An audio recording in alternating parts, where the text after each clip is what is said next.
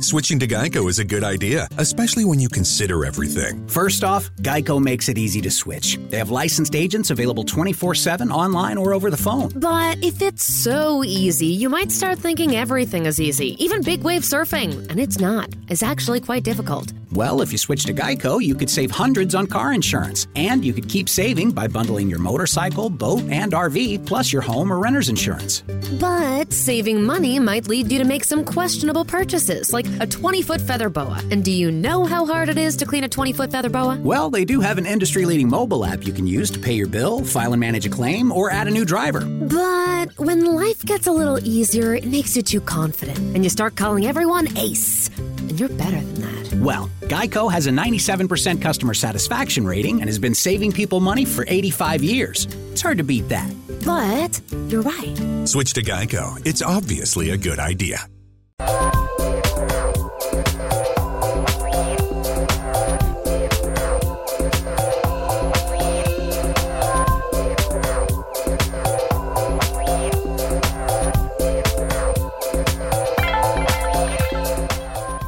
Not everybody knows what I mean when I say ear hustling, but I think if I give you a description by way of a little bit of a story, you'll understand what I mean.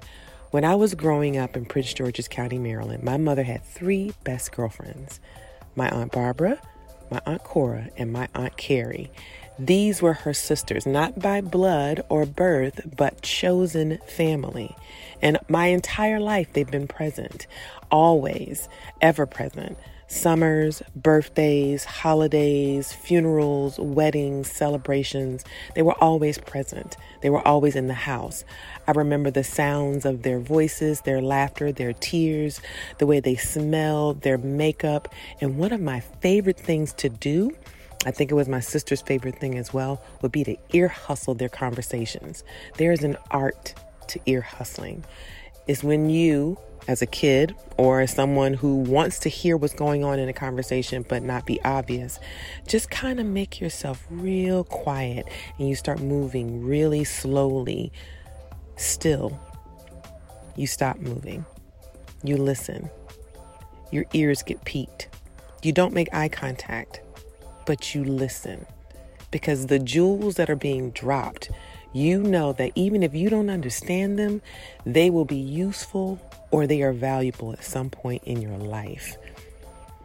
One of the reasons why I started the Black Girl's Guide to Surviving Menopause is I wanted to provide an access point to the ear hustle, taking the ear hustle to a whole nother level of experience.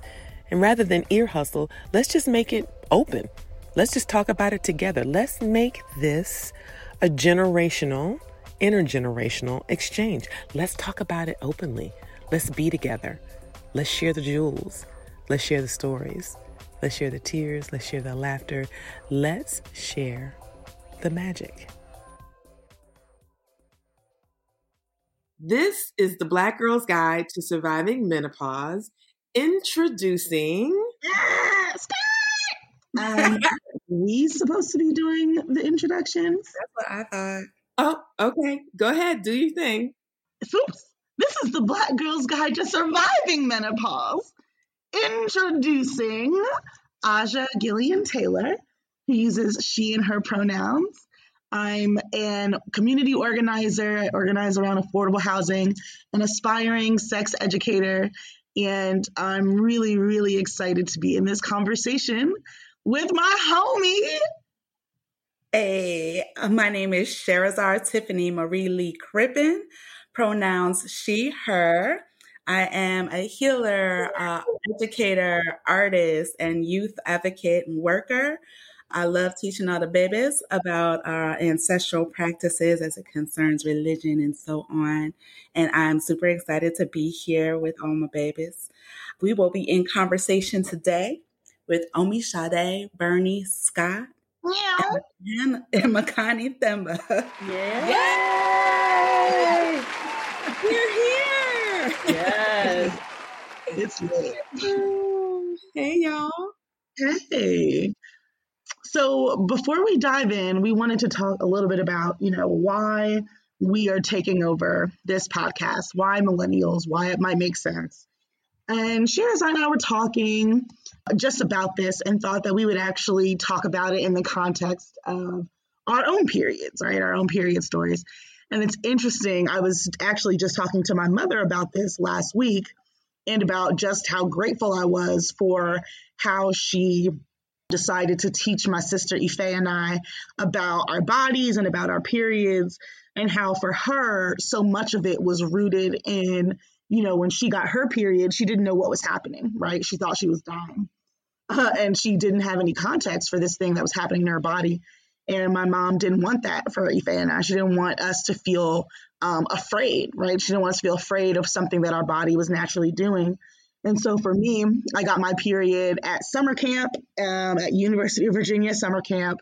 And I was like on my way to go hang out with, I was going to meet my mom and sister and my dad and my god sister Ashley. And I got my period at summer camp before I went to go meet them. And my mom was like, so she was like, oh my God, I can't believe you got your period like without me. And I can't believe you didn't tell me till you got here. And I was like, sis, it wasn't a big deal. Like you sent me with like the period kit of all period kits. I was uh, super prepared. It came I was like, oh, this is my period. Like I know what's happening. And because I was insistent on swimming, I was like, you know, my first period, I was using a tampon because my mom was like, well, you can't swim with a pad. And I was like, well, baby, this vagina is ready, honey, for whatever intervention needs to happen. So I can get in the chlorine, baby, because I'm trying to swim, you know? Mm-hmm. Period. Can't stop no show. So um, it feels just very fitting that we would be in this conversation around menopause, which, you know, still is shrouded in so much like mystery and myth. And in so many ways, this conversation about menopause or women who are experiencing menopause or people who are experiencing menopause, even people who aren't women um, who experience menopause. You know, so much of it seems like asexual, right? Like like the a woman who is menopausal or a person who's menopausal is asexual or is I don't know, like angry, like all these myths that you we hear and learn. And so yeah, I'm gonna kick it to Sherazar for yeah. yeah it's so interesting. Um, we didn't talk about that earlier, and our stories are really similar. My mo- my mother, uh, one of eleven children that they knew about at the time, basically, when she had her period, thought she was dying, hmm. which is wild because you have all these sisters. She only had one brother. You have all these sisters, and it just wasn't a conversation in the household. So she was dead set that that was not going to happen to me. We were stocked up way before I got my cycle. And when my period finally did come, I was away from home on a school trip. We were at some kind of colonizer situation, you know. They take mm-hmm. you out in like the woods somewhere and they're like, this is where we kept our black people. And it's like, yes. Oh, wow. And so I just had these terrible pains, right? And I decided to sit down on one of their like, you know, antiques or whatever. And you can't do that. And I was like, well, I can't. I was really feisty. So I was like, I don't feel good and I'm gonna sit here. And they were like, put pull me aside, like, this is not like her. She's such a good student. Like, what's going on? And that's when I found out, um, like, they're like, oh, there's something on the back of your pants. So that embarrassment, right? And um, didn't have any pads. So, like, just literally tissued it up, you know, did that situation. And they put me on the bus by myself. What? Oh, yeah. My mom, my mom raised hell. Um, but yeah, that's where I, I ended up rating. I remember rating everyone's lunchbox for chocolate. I was just angry and just like, I'm hungry. Ah.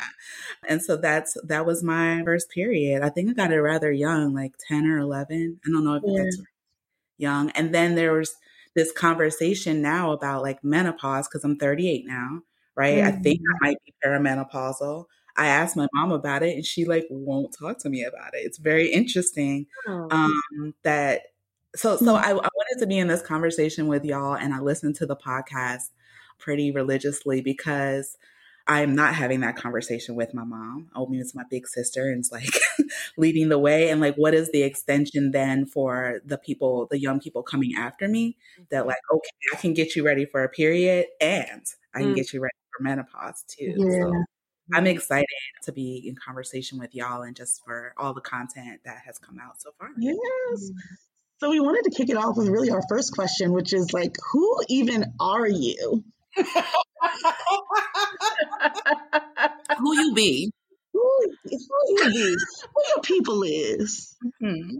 That's I'm good, Makani. I'm gonna let you go first because oh, I, that's I, I wow, yeah. I feel like I have such a crew, but you know, there's a part of me that was also sort of reflecting on my period story. You know, and I was like, yeah. as I was listening to you all, which I think is is a, probably an interesting, is a, a probably a, a maybe even more streamlined way of saying who my people are. Yeah, you know, I feel like I am the union of two people who were like super opposite, who were like on a trajectory and they met in a moment and then kept on moving, right? you know, and so, mm-hmm. you know, my my father was Southern born but Boston raised, and um, you know, son of a preacher who became a preacher. And so there was that whole sort of what what we my brothers and I jokingly call the Baptist side of the family, and then mm-hmm. my mom was from when I was really young, like five, kind of became a hippie.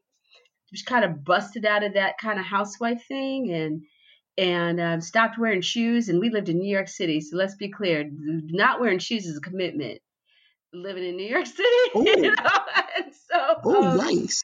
And it was like this like, sort of hilarious thing where you know, like I grew up in Washington Heights, Harlem. Well, at first I lived in Long Island. That's a longer story, but and, and my mom would have this poncho and, and you know we had the same hair now and so she would mm-hmm. walk into school can you imagine with like the bare feet walking the streets of new york and the and the poncho and folk would be in class like damn your mama looks like jesus right you know so like two very different different kinds of things. and so it was it was beautiful in a lot of ways. My mom had like a guru, you know, she still does.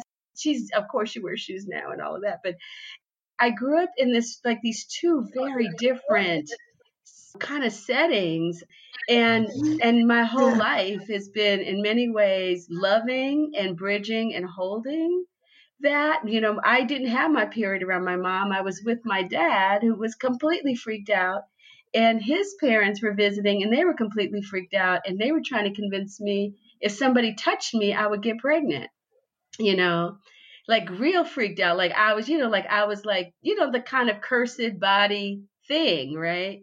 And my mom was mm-hmm. like, well, you know, maybe it's time that, you know, when I got to, to live with her again at 15, she's like, well, you know, we should go to Planned Parenthood you know, like she had like a very sex positive. It was like total polar opposites. Mm-hmm.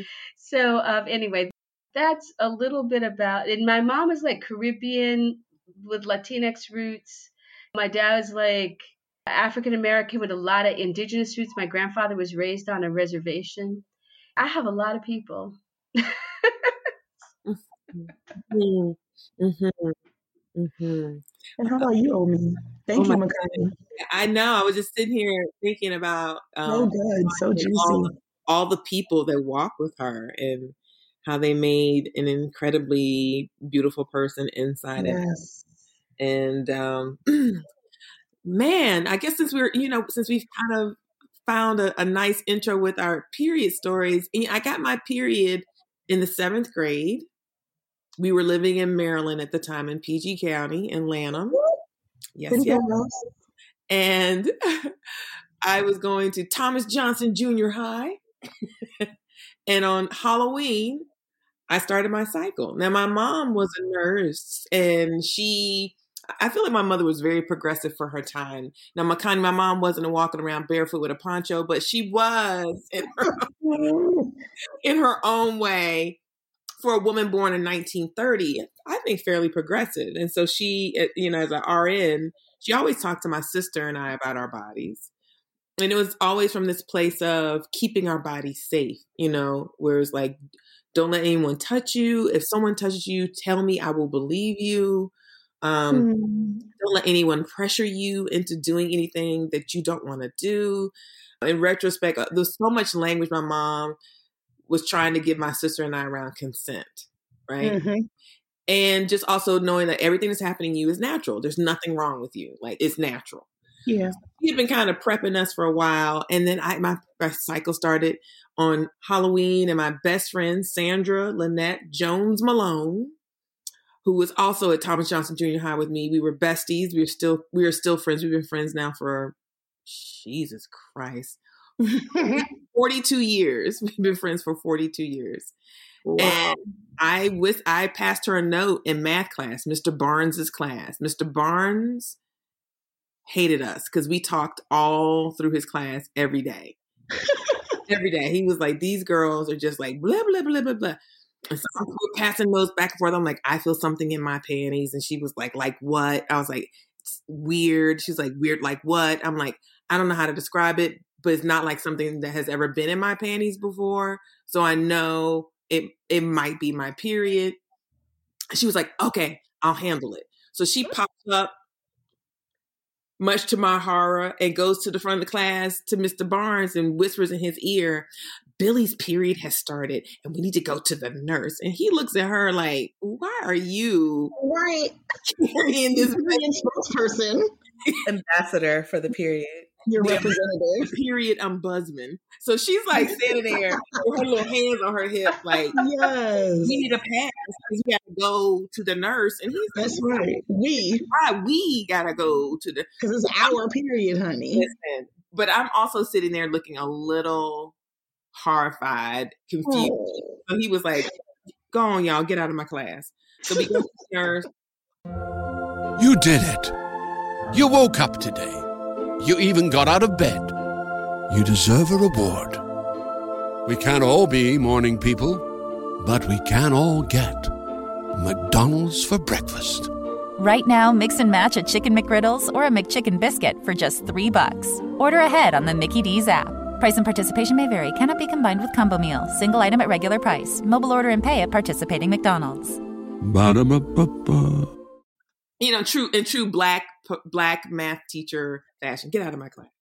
um, when we get to the nurse, she looks at me and Sandy says she is in need of sanitary products. I, I, believe her her period has started, and so the nurse looked at her and said, "Well, did your period start?" And she said, "No." She said, "Then go stand outside in the hall, please." you know, Sandra was aghast. She was like, oh. "Okay, your escort." Yeah. Right, your doula. My doula. My, my Aquarius. Your doula. She was like, what? Come on, period doula. And the nurse was very pleasant. She was like, how do you feel? I was like, I'm crampy and tired. She said, okay. Was your nurse a black woman? No, a white woman. I was curious. Okay. And um, she asked me, which is you know odd for PG County in the seventies. I don't know yeah. how I don't know how she ended up at, at, at Thomas Johnson, but um, she said, Do you want to call your mom? I said, No, I'll call her when I get home from school. She said, Okay. So she gave me a pad that was like a small telephone. That's what mother said. See, like Omi's hands. Like, yeah, I need to see the hand gestures. Yes. It's like a foot long. Oh my gosh. was it a Kotex? Was it like a big thick Kotex? It was the it was a big like yes, it was like a sub, like a menstrual. Yeah. it was so long and so it, it was plush. Oh my god! And then it had comfortable though. Plush kind of sounds nice. No, ma'am, it was not. Um, it had two long, kind of like strips on the end to pin into my panties. Oh, didn't she didn't have any with the no adhesive it, and it wasn't like she didn't ever have any. She was like looking through the drawer. She said, "Oh, this is all I have." I was like, uh, "Oh, okay." So she told me what to do. Word. I go in the bathroom and I pin it as best I can in my panties. And when I put my panties on and my faded glory jeans that fit me like a second skin. Come on, JC Penney. I felt like I had the diaper on wedged between my legs, and I'm walking out, and Sandra's like, "You okay?" I'm like, uh, "Yes, I am. I'm okay." So this is a long introduction, but people have met me before, so maybe this is a story they haven't heard before. But when I got home, and I called my mom because she was still at work, she cried. She was so happy. She was like, "I'm so excited for you." And this is a beautiful thing. And it was just, she was thrilled. And then she told my dad's sisters, my aunt Emma, yep, and my aunt Anna, and they sent me a period box. Yep. And in that box were um, OB tampons, Kotex, okay, OB, both with the adhesive and with the pins. Mm. Um, seven day a week panties. So yes. Monday, Tuesday, Wednesday, Thursday, Friday, Saturday. Yes.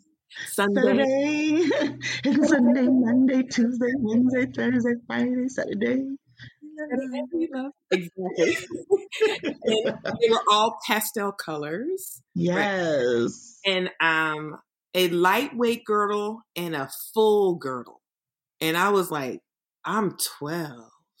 Why do I need a girdle? And the little note from my aunts were like, You're a woman now. And it was like this rites of passage into, yeah. you know, the coded language of now you can get pregnant. So you need to make sure your butt's not jiggling when you're out in, the street, in these streets. um, um, because now people are going to be able to, you know, sniff it out and be like, oh, she her her period has started. She is ready. She is ripe. Sharks um, in the water. Sharks in the water. But that's my long-winded story of who I am and a constellation of two beautiful people who felt absolutely and utterly in love with each other. And it ended too short because my dad transitioned when I was one. My mom and wow. dad, my mom and dad got married and immediately started trying to have children together because they had had children before. This is new information to me about my mother having had children before. I found this out back in the fall. Did not know that. Didn't know that my mother had been married before to wow. a man who was quite violent and mean and abusive when she was 20. She mm. was a hmm. she was a kid. A baby, and, yeah. A baby and, and they had two babies together and when she was ready to make her escape from this violent marriage, he refused to let her take the children. So she, wow. She never saw her kids again. So wow. we just found this out at the end of November, and I met my nephew Terrence and my nephew Eric. Um, my sister and brother are also ancestors now, so I didn't get to meet them. Mm. But we, y'all, we favor, which means my mama's genes are hella strong. Strong. And not only are they they're strong, they're strong. You can see them throughout all of her descendants. In yeah. me, and in my sister and in our sister. Yeah, for sure. It's beautiful. It's just so beautiful and powerful to see her be immortal. Yeah. You know, through through these these folk that we just met. And my nephew is marrying his partner Anthony next month. So mm. my sister Georgette and I are going to give him away at, at his wedding. Hey. We've been vaccinated. We've been vaccinated. We've been vaccinated. Yes. Come on now take, take that take that black scene for a spin. Mm-hmm, mm-hmm, mm-hmm. Yes. So that's my intro.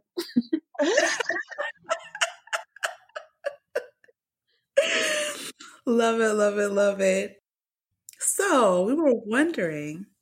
I feel like you all touched a lot on uh, when you came into, or maybe the beginnings of when you came into your sexual awareness, right? Through the lens of like you, the adults being like, "Oh, okay, like you need to wrap it up and um, be careful and all these kinds of things," and acting like you can get pregnant um, just from a look, right? Mm-hmm. But when you all, um, I'm curious, uh, I mean, you start with Makani, uh, come into this awareness about your own sexuality? That's you know, it's a really interesting question. I, you know, there's a part of me that feels like that. You know, it feels like I I there wasn't a point where I wasn't aware. And maybe that's part of the, the, the huge socialization that comes mm-hmm. that as women, I think that from you're from when you're a little girl, you know, the expectations of what being a woman is supposed to be, including like pleasure or, or, you know all the, these ideas so i think there's a part where you learn it then there's a part where you unlearn it so you so you have sexual awareness mm-hmm. but it's mm-hmm. like is it the awareness that you want maybe not right but mm. i think mm. for me coming into sexual awareness eh, on my own terms as opposed to sort of like the colonized like pictures of the you know what you know the movies um, and all of yes. that and i love old movies and, and i always say to people you don't really understand this country if you don't watch old movies because film mm-hmm. is the blueprint of the American psyche. What what people dream about, what they think is true, like what love looks like, all what's pretty, all of that's mm-hmm. right there, right? And so being somebody who just always loved movies, even from being really small, and I think it just informed me being the media person that I am and the way I write about things. It's just like you see these stories in front of you about what you're supposed to be the shape you're supposed to be mm-hmm. the you know all of this and that's mm-hmm. what sexy is and that you know and and and that maybe you shouldn't have a sense of sexiness unless you look that way and yep. so what was really powerful for yep. me coming up in the you know 60s and 70s was people fighting that right saying yeah nah you know mm-hmm. sexy is all the things and and and also mm-hmm. coming my mother was very much a is very much a feminist and was very much a part of that movement mm-hmm. and so that was really important so part of my sexual awareness is one i had choice you know um, everybody's beautiful amen and and that the other part of it too that my mom was very much into which in some ways may feel like a contradiction but my mom always linked sex and love for us.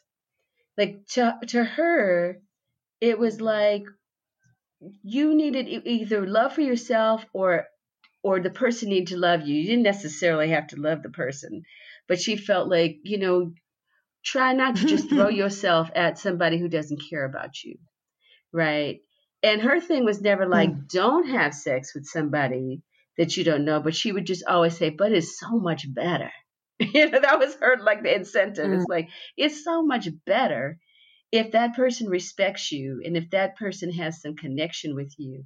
And yeah, you can get off. Like, yeah, you could do mm. that. Because my mom was very romantic. My mom has a beautiful voice. And um, she would sing these love songs around the house. And her favorite movie was Warm is Warm December, you know, and just loved, you know, just loved the idea of romance and really instilled that i think yeah. in all of us my brothers too you know my brothers my sister all of us and we're all really romantic people and so i think that so so the that's really beautiful right so sexual awareness and romance right or wrong mm-hmm. are together for me maybe that maybe those expectations are like super high I don't, you know i'm still working that through It's really interesting. I'm just sitting here thinking about the similarities and also, you know, growing up in the 70s and the 80s in Maryland, colorism was a big thing. And I know mm. that there's been a lot of conversation in the last couple weeks or so around people learning about the young lady who was an, called to be an extra on Lovecraft Country and they darkened her skin to look browner to match the older actress that she was supposed to be playing a younger version of. Um, I did not hear that. Wow. Yeah, it just this it's been kind of floating around in the Twitter sphere and in yeah, the nerd sphere mm-hmm, for the past week or so. I remember very much growing up notions of romance not being attached to mm. and girls. Could be for a guy. Like, you know, be like, oh, yes, that guy can be found appealing or, you know, fine or attractive, but not the girls. It's interesting. The same year that I got my first period was the same year I was kissed for the first time. And it was the first time I experienced arousal and I was mm. like, huh, I I like kissing. This is this, Amen. Shout out to the kiss lovers. Um, 10 out of 10 will try again. Right. I definitely wanted to try it again. And it was also when I first became clear that I was too brown in the context of 1979, Prince George's mm-hmm. Carolyn. mm-hmm. considered attractive. And I was told that. So when you, when you're forming or placing value, romantic value, sexual value, attraction, or whatever on yourself, and you're told that you're just a little too brown to be that, it sticks, it stains, it permeates. And I do have a sense that probably when I was about 15, I decided that there's nothing I can do about being the skin tone that I am. But what I can do is shine and I started weaponizing things. Mm-hmm. Weaponizing that I'm smart. Yep. So I'm going to be super smart. Weaponizing that I'm active and me and my sister doing hella stuff. You know, we were super active. So I'm going to be really active. I'm going to be in all these leadership roles. It's like I was trying to construct the right atmosphere for po- folk to be compelled by me in spite of themselves. You see yep. what I'm saying? It was like, yep. and I know I ended up in sexual situations and relationships mm-hmm. with people to prove a point. Yep. To prove that, you know, I know you don't really mess with brown skinned girls, and here you are. And yep. here you are. What do you have to say for yourself? And I always found myself thinking about this in the last, I don't know, five or six years. Mm-hmm. Before I turned 50, and definitely since I've been in my 50s, thinking about that survival mechanism, that yeah. survival me- mechanism that I started to craft with a very young, immature mind. And I also wasn't talking necessarily to people around me who could perhaps have said, that's not accurate, darling. That is not accurate. I just, I absorbed it. I took it in. Yep. Then I started making observations. Oh, so that's what you consider good looking. Oh, mm-hmm. and that's who has power in the school. Oh, and that's and so I just started calculating. You might have noticed a change in your neighborhood lately. Yep, Sprint stores are now T-Mobile stores. Now that Sprint is T-Mobile, you get more coverage, value, and benefits than ever before. We've invested billions to bring our 5G from big cities to small towns across America. And great coverage is just the start. From high-speed mobile hotspot data to weekly deals and giveaways, our customers get tons of great benefits. Head to your new T-Mobile store to learn more. Qualifying service and capable device required. Coverage not available in some areas. Some uses may require certain plan or features. Ctmobile.com. Life gets a lot more magical when you dream. So let's dream of a vacation unlike any other. A magical Disney cruise. Hiya, pal! Where new stories meet tales as old as time. Enchanté, mon ami! And your family will be cared for the moment you step aboard. Sail from Florida to Disney's private island paradise and get ready for a dream come true with Disney Cruise Line. All right. Well, that's what it is, then a voila. I'm going to put something together and you're going to find me attractive even in spite of the fact that you don't usually date brown girls or you don't usually think that brown girls are attractive. And so it's been like Makani said, it's a process of learning and unlearning. Mm-hmm. And so I think that the beautiful thing of getting older and having perspective is one, I don't judge my 12 year old, 13 year old, 14 year old, 15 year old, however old self. I know why she did what she did. I do. Mm. She did it to protect us. Come on. She she did it because she wanted to be seen as lovable, right? Yeah. So what my work has been is to remind her we are all lovable. Mm-hmm. We're all lovable just the way that we are. Come on and get in this car with me and let's keep going and exploring.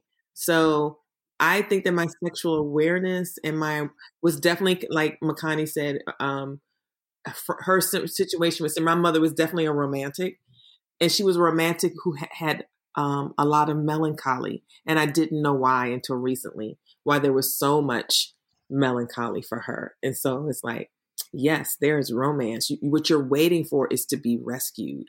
What you're waiting for is your soulmate. What you're waiting for is that love and that love is going to take whatever sexual experience you have to the next level. That's one thing playing in my mind. And the other thing playing in my mind is, but ain't nobody going to want to do that with you because you're way too damn brown. So mm. we'll have to figure out how to finesse it to kind of replicate what you want, but it might not be authentic. Mm. Mm-hmm. I mean, really, in this vein of, um, of like not just sexual experience and um, coming into sexual awareness in general, I'm curious what that journey has been like through whatever stages of, of menopause you may or may not have been in, right? For me, so much of my curiosity so much of my curiosity and really like worry is like all the things that I hear. So as a person who is very intimate with herself, like hearing all of the things that are like, oh, you know, as soon as menopause, as soon as you get perimenopausal, man, that's it. Like you may as well lock that pussy up, honey, because she's done. Okay.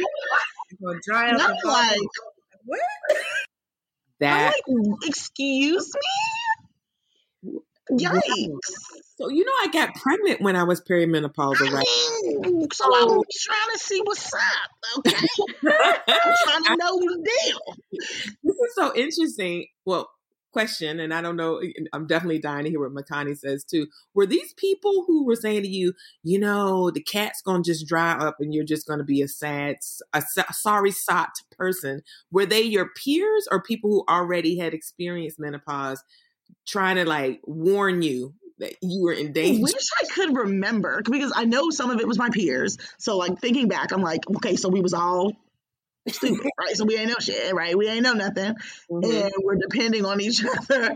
also talking about menopause at a time when it was just like, what? I think it was just like all of our parents were going through it. Sure. And so we're just like, oh my God, they always have the windows down when it's cold. what is this? It seems miserable. She's always hot. She's always scary. I'm like, oh my God, when is this over? Are we all going through menopause? What's happening right now?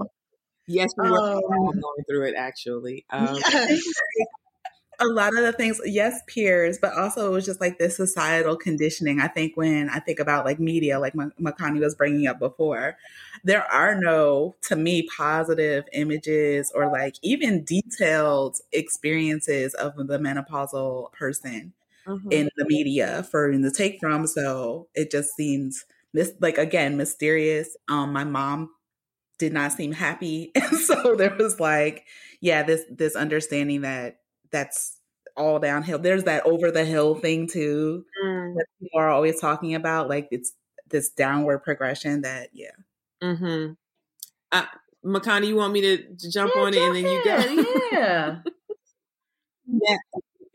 So this is a, the very interesting thing to me is the assumption that everybody experiences it all the same way, and we don't.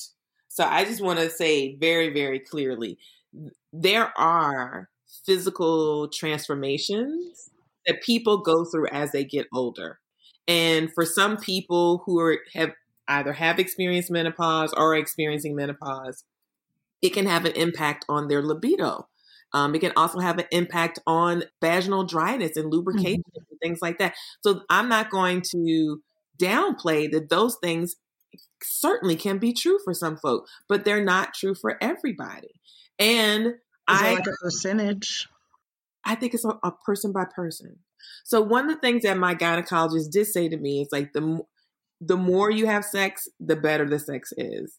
The more you self pleasure yourself, the better it is. The more you continue to have orgasms, the lubrication might be not the same that it was when you were a little younger, but you might not have problems. So it's like encouraging to say, no, you can still have a very fulfilling sex life. Things you might make adjustments, mm-hmm. um, but it's not to say that you should expect it to look like the Mojave Desert and just for real.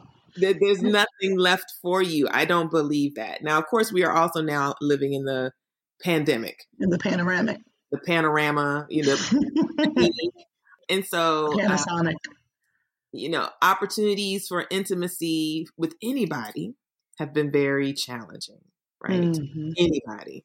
So I think that that has led me to be like, well, what are the things I'm going to do to still engage in self pleasure with myself?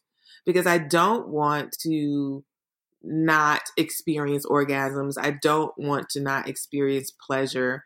I don't have a problem touching myself at all. And so I was like, well, I'm just going to keep doing that. And I do it when I feel like it. And if I don't, I don't. But yeah. I don't feel like I have plummeted off of a cliff into okay, a place great. where sexual expression or pleasure is no longer available to me. I, don't, I would just, I don't, I didn't jump, I didn't have a menopause cape and I was like, I, I regret nothing as I jump off the cliff. That's hilarious. Hey y'all, I hope you are enjoying this latest episode of the Black Girl's Guide to Surviving Menopause. Before we continue with this episode, I wanted to bring a word from our sponsor. Before I started working with Kindra, I asked them to share more about themselves and their values. And here's what they had to say. We started Kindra with a seemingly simple mission empower people who are experiencing the hormonal changes of menopause to care for their bodies naturally, safely, and holistically. And what does that look like? Plant powered, estrogen free essentials that do what they promise. Kindra is science backed support made by women and tailored to you. And I love hearing all of that because I wouldn't want to partner with anyone or any entity that is not natural, safe, and holistic in their approach.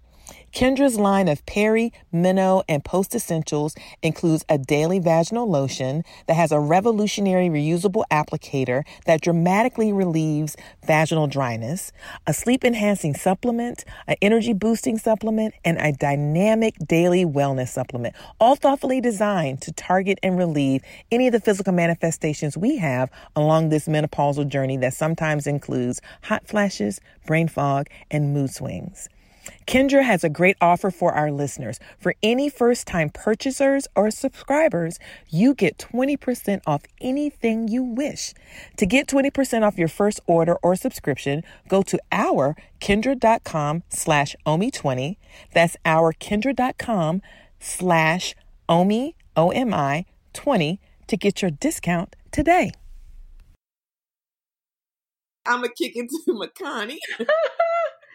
No, I love it. You know, I I was one of those people who really didn't have any real issues around. I didn't have I didn't have sweats, I didn't have any of that. I just like I had a period that kind of trailed off and trailed off and trailed off and then and then I was like, "Oh, snap, I don't have a period anymore." I so I didn't really have a lot of that stuff. Hmm but I also had just I I you know I was a I'm an herb person. I take herbs. I do things. You know, I, there's things I do for my own like every day. That might be it. It might not. Mm-hmm. But I know that mentally and spiritually, because I had raised children, I was just dedicated to having a life post children mm-hmm. where I was sexy. I was like, this is my opportunity. You know, I could when I wanted. Yeah. You know, I could do what You know, I mean, I could just like do the thing. Amen. So and I think it's true. Like, I think the more you are engaged, whether it's autoerotic or with other people, the less you have to worry about things like dryness or things like that. That's never been an issue for me either. I'm 60. I turned 60 last year. I think that, um, you know, patriarchy puts so many things in our heads about the value of women and, you know, in a world where even now, where women design rocket ships and do whatever, whatever that is for capitalism, like it works for capitalism for women to be fully engaged in one particular way. But in another way, it's kind of like what you're really all you are is like this sexual object, and that has an ex- expiration date between this date and that date. Mm unless you work mm-hmm. out all the time. And if you have anything hanging mm-hmm. or flipping or jiggling, then then yeah, then then you your expiration date is done. And then and then you literally have people like walk up to you and say things like, Well, you look good for your age. It's like what what does that mean? Right? Like what does that mean? Right? When people say that kind of thing to you, or folks approach you because they think you look younger than you are, you know, which says mm-hmm. something so I think that part of what it is, you talk about decolonizing periods. What does what does decolonize sex look like? Right? Like really, like what does mm-hmm. decolonizing beauty yep. look like? And I feel like mm-hmm.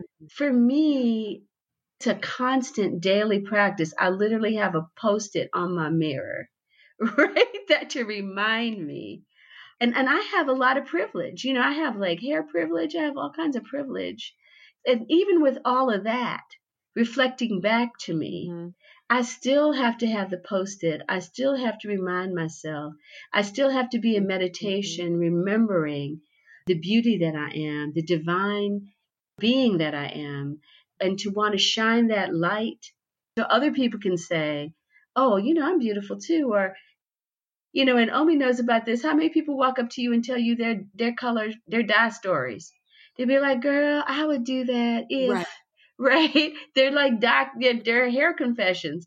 And so, you know, and for people who don't know, both Omi and I have silver hair and it's a mm-hmm. thing it's part of our thing right it's who we are in many ways we play we could play with it but pretty much it's it's who we are and i think all of that mm-hmm.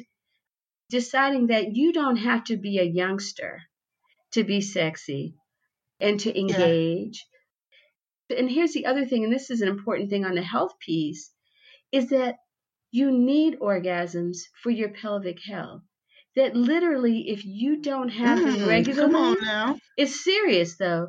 The muscles in your pelvic floor start to to atrophy, and that you atrophy, know, so you have people right. who have like literally have pestles, like little tables inside to keep yep. the floors from hitting together. So, you know, you need to get it, yep. whether it's with yourself or however you do it, for your own health but because we have this like mm-hmm. patriarchal colonized medical stuff that you know they would rather put a table inside a woman's womb than say look baby mm. just you know get your like fingers you can, popping yeah just get it work it out and if you don't like that if you like batteries or whatever it is everybody go whatever whatever but it's like it's yes. like it's, it's it's like that is you know we that's the information we need to know that's the stuff we need to understand because yes. and, and it affects everything because sex is necessary. Pleasure is necessary. Come on, Pastor. this is this is the this is the menopause story I was looking for. it's a basic need. This this is gonna be me when I hit menopause. Sex, it what? okay, you hear that? I'm keeping all the vibrators and we're going to we are decolonizing our bodies and our minds and our sex and our mm-hmm. and all those things and yeah, yeah. our synapses all of it pleasure and intellect and spirit it's like we are whole beings and we are spiritual beings and it's yeah. like when people try to make it like like oh this is some profane thing i mean this is that's capital capital capitalizing that's sex, right and making it like here's this thing and you That's can right. only have it this way and so then there's porn and mm-hmm. this that and this all right. these things because if it's not monetized they don't care yeah. you know yep mm-hmm. yep and i honestly i told this to my mother the other day i'm not sure if she knew this or not but my auntie gillian who is my godmother who i'm named after who passed um, was an OBGYN. And the first time I masturbated, like she was who I went to mm-hmm. because I was like, well, I can't talk to my mother about this because I wasn't even supposed to be watching HBO after dark. So I'm gonna go tell them to At least there's some, you know, HIPAA. Uh, you know, I don't know. So many people I know had their first orgasm to HBO. Yes. I was like, there's something happening. I was like, I was watching TV. there was a little some some going on. So I I tipped down there to see what was up. Mm-hmm. And uh, it was a party. Like, what's what's that about? she was like, "Oh, honey, like let me tell you, okay, let me tell you the fantastic world of masturbation. Okay, let me tell you how it don't get you pregnant, child. You you figure out what you like." And so I never felt pressured. Uh, Makani, what you're saying, I never felt pressured to have sex with another person because I was like, I can do this myself why would I engage with another person, risk all these things that I'm actually not interested in, mm-hmm. um, including emotional commitment back then when I was toxic? And I'm like, now I can do this myself? Are you kidding me? Yeah. Like, that was like, still feels like one of the best gifts that she ever gave me. Yeah. You know, was this real orientation toward pleasure and self pleasure in particular that was like, oh, baby, that almost made it like pleasing myself was the main event. Oh, um, yeah. Right. And I'm curious, like, even in this conversation, I feel very, very curious about like how your relationship to not just your relationship to your body, your relationship to your vagina, but your relationship to your period. Like, is there some grief there? That's a mm. that's a very good question. Um, oh, I feel like it's complex for me. I don't miss having a cycle. I don't. I, you know, I haven't had a cycle uh, in eight, almost eight years, and I think when I first realized that I had hit 365 days with no cycle, I did have a little bit of a, hmm, well, this is a new place for me. It wasn't grief um, in the way that I have experienced grief before. Perhaps in retrospect, it was. It felt a little wistful, a little hmm. wistful. I felt a little bit like, oh, this is a new place. And immediately after thinking, this is a new place, I wanted to talk to my mom. So I think that mm-hmm. because my mother has been an ancestor since 1998, you know, mm. I had that again, you know, a marker, a significant event in my life that she wasn't present for in the physical form. And I talk to my mom all the time. It came to me in a dream night before last. So we have a very strong bond and continuing relationship from where she is. But I really wanted to be able to sit down with her over a glass of wine and be like, I ain't having no more babies. I ain't got no more cycle.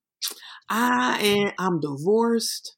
What's good? What's getting ready? Okay. You know, what's getting ready to happen, mommy? And for her to be like, ooh, girl. I mean, whatever you want to happen is about to happen. That I wish that I would have been able to do that. So I did feel wistful. But I don't I don't miss my period. Now, getting older is complex um, when you don't look your age.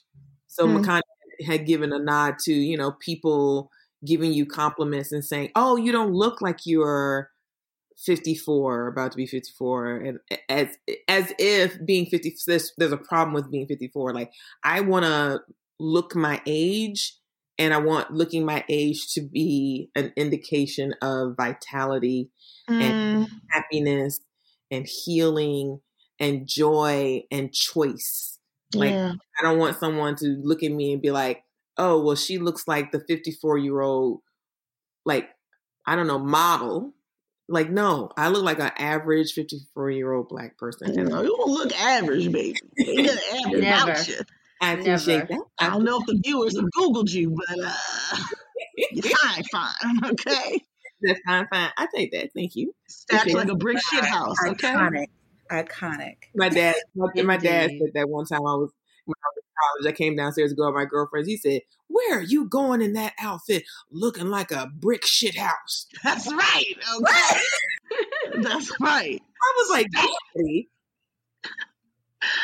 Uh-huh. And, he was like, "Absolutely not. Absolutely, no, ma'am, no, ma'am, no, ma'am." That would me. That would me. Anyway, back to the Asian thing. What I do notice now are th- things are changing in my body. Mm. The same way, you know, we've described our hair, you know, this natural genetic DNA situation with the gray, white, silver hair that people are always fascinated by. Everything else goes gray too, y'all.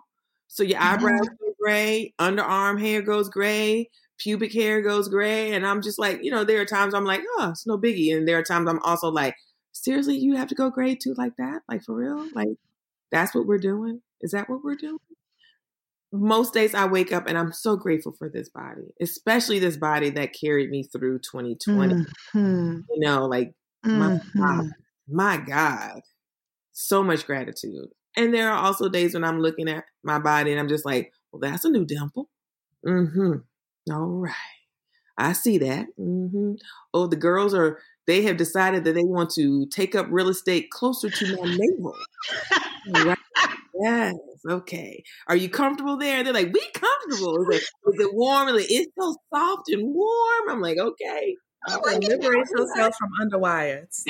I have liberated myself from bras. Period. I, you know, unless I'm going to be on a Zoom with a bunch of people I don't know, the bra stays in the dro- top drawer. See. So that's I don't feel grief. I do feel change. You know, however we manage change, that's how I've been. You know, managing the change of not having a period or getting older. It's like there are days when it's it's fine, and there are days where it's like I'm present to it present to it, thinking about it. I love that. Mm-hmm. Did you want to add to that, Makani? You know, I'll just do very quickly because I know we just have a few minutes left to say that, nah, I don't miss it. I didn't. Yeah, I was grateful that it was done. One of those people who did, um, like, you know, a permanent sort of birth control after I had my second child. So I was just kind of waiting for it Baby. to just be done, right? I wasn't trying to make any babies anymore or anything like that. And I will just amen that the idea of how it gets complicated. You know, I'm just so grateful to be a black woman and alive. You know, there's so many of us who didn't make it here. So mm-hmm. I just want to mm-hmm. continue to have gratitude. And sometimes it's hard because, you know, as someone who isn't partnered and you know the pandemic was was wild right like there's all kinds of stuff like you think well what what do i need to be but then but what i mostly want to do is let go of that and just be like mm-hmm. you know beauty is all of this and um, mm-hmm. it's like whatever like you have babies you have a stretch mark or whatever or like all of that is a map of your life and and um and mm-hmm. yeah i could eat better i could work out i could do all the things and i've been kind of, you know, kind of round most of my life. As my daughter would say, round is a shape. That's what she used to say when she was like, oh, I need to get in shape. She goes, Mommy, round is a shape. And I'd be like, all right then. you know? and the beauty I want to see in everybody else, I want to look in the mirror and see it. So it's a it is a practice. Mm-hmm. I agree. I agree. Thank you so much. If we have a little time, we're going to close out with maybe one more question, maybe just one thing, one thing that you would want to tell your tender 30 year old, 20 year old self about what's coming? Ooh, that's a good question. Makani, you want to you want to start it off? Sure. You know, it's funny. I was literally having a conversation with a person in their 30s about this yesterday in the nail shop. but I would say, I mean, when she asked me the same question, but the main thing I would say is love and take care of yourself. Really. That's your 30 year old self is always making choices. It's not about you. you know, it might be because you have kids. It might be, but it's like just just love and take care of yourself, and that will be the gift that keeps on giving your whole life. That's so beautiful, y'all. Listen, she Makani said it all. I was literally thinking if I could sit down with 30 year old Billy, I'd be like, girl, please take care of yourself, honey. Mm. Please take care of yourself and love yourself. Choose you. Choose mm. you. Choose you. And you're good to yourself and you love yourself and you take care of yourself everybody and everything will work out just fine. That's right. That's mm. I promise. So that's what I would say. I think we're so hard on ourselves. Mm-hmm. And we're hard on ourselves inside of a context of a world that tells us there's something wrong with us every day. Yeah. Mm-hmm. Every day. Mm-hmm. And so if you could find a way every day to poke a hole through all of that nonsense and be like, you know what? You know who I really I mess with hard? Myself. Mm-hmm. Rock, I rock with her. I rock with her. Yes, that's my girl. That's my boo. I love her. And so I would definitely say that very similarly to what Sister Makani said. Just love yourself. Take care of yourself, baby. Yes. Mm-hmm. I feel like approaching my 40s if I could go back and talk to my 20 year old self, like, one, it gets better, hon. It gets so much better. Mm-hmm. And you start running out of fucks to give. And it's a beautiful thing. True. You just like, I don't have, I have like three left. I'm not spending it on this. what about you, Asha? yeah. And I think honestly, it's sort of like what I want to tell my tender 20 year old self is it's about to be lit. And maybe it doesn't feel like it right now, but it's gonna be lit and you are as BC as you as you think you just might be. And there's a part of me that's like, what do I what do I want to like call forward for myself in in 20 years? I'm 34 now, I'll be 35 next month. And I want to call forward like and, and this conversation really feels like it affirms that just like yeah, you get to enter into transition with ease mm. um, and with grace. Mm-hmm. And that there will be many more transitions. There have been many transitions and many more on the way. But like with such, yeah, such badass black women and folks who like have gone through these transitions. Grateful for like a really good relationship with my with my mom that we can like talk about some of that stuff too um, yeah, just feeling like, oh, it doesn't have to be hard. It doesn't have to be scary. It actually can be be quite easy um, if I let it. Mm-hmm. Yeah. We should just call this episode "God is Change." We're done. Ashe, Ashe. Yeah. So thank y'all so much. Thanks for letting us take over. Oh, yeah. you oh, thank you for taking over. Uh, yeah. yes. Thank you, thank you for telling us all your business. Oh, y'all I love y'all so much. And I also to be able to do the takeover and me be a guest with my big sis and be in the space with y'all oh, virtually. God. I love you so much. It's such a pleasure. Yes. So much joy.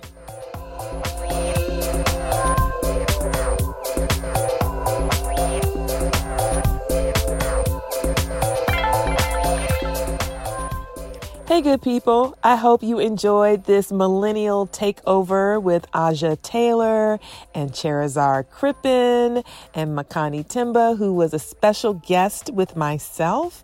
Fantastic conversation. I knew it was going to be a great conversation, and I'm so glad that Aja and Cherizard were like, Omi, we want to interview you because we feel like it's important for these intergenerational conversations to take place so people can ask the questions they want to ask now. They don't have to wait until they're in menopause to ask the questions. So, thank you so much for tuning in.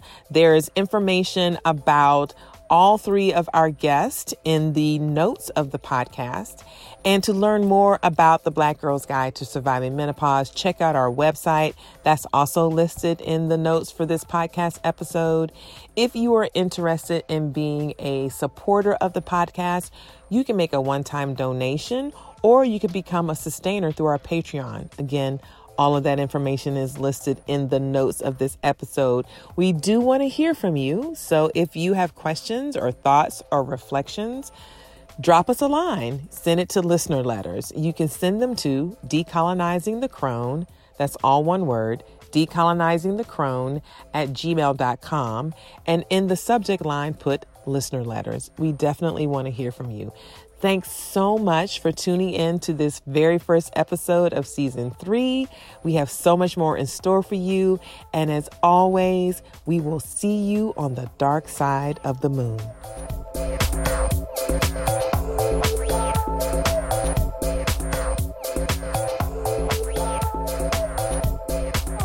Might have noticed a change in your neighborhood lately. Yep, Sprint stores are now T Mobile stores. Now that Sprint is T Mobile, you get more coverage, value, and benefits than ever before.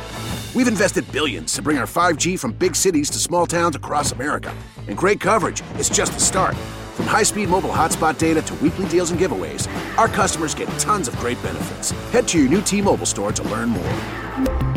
Qualifying service and capable device required. Coverage not available in some areas. Some uses may require certain plan or features. Ctmobile.com. Life gets more magical when you dream.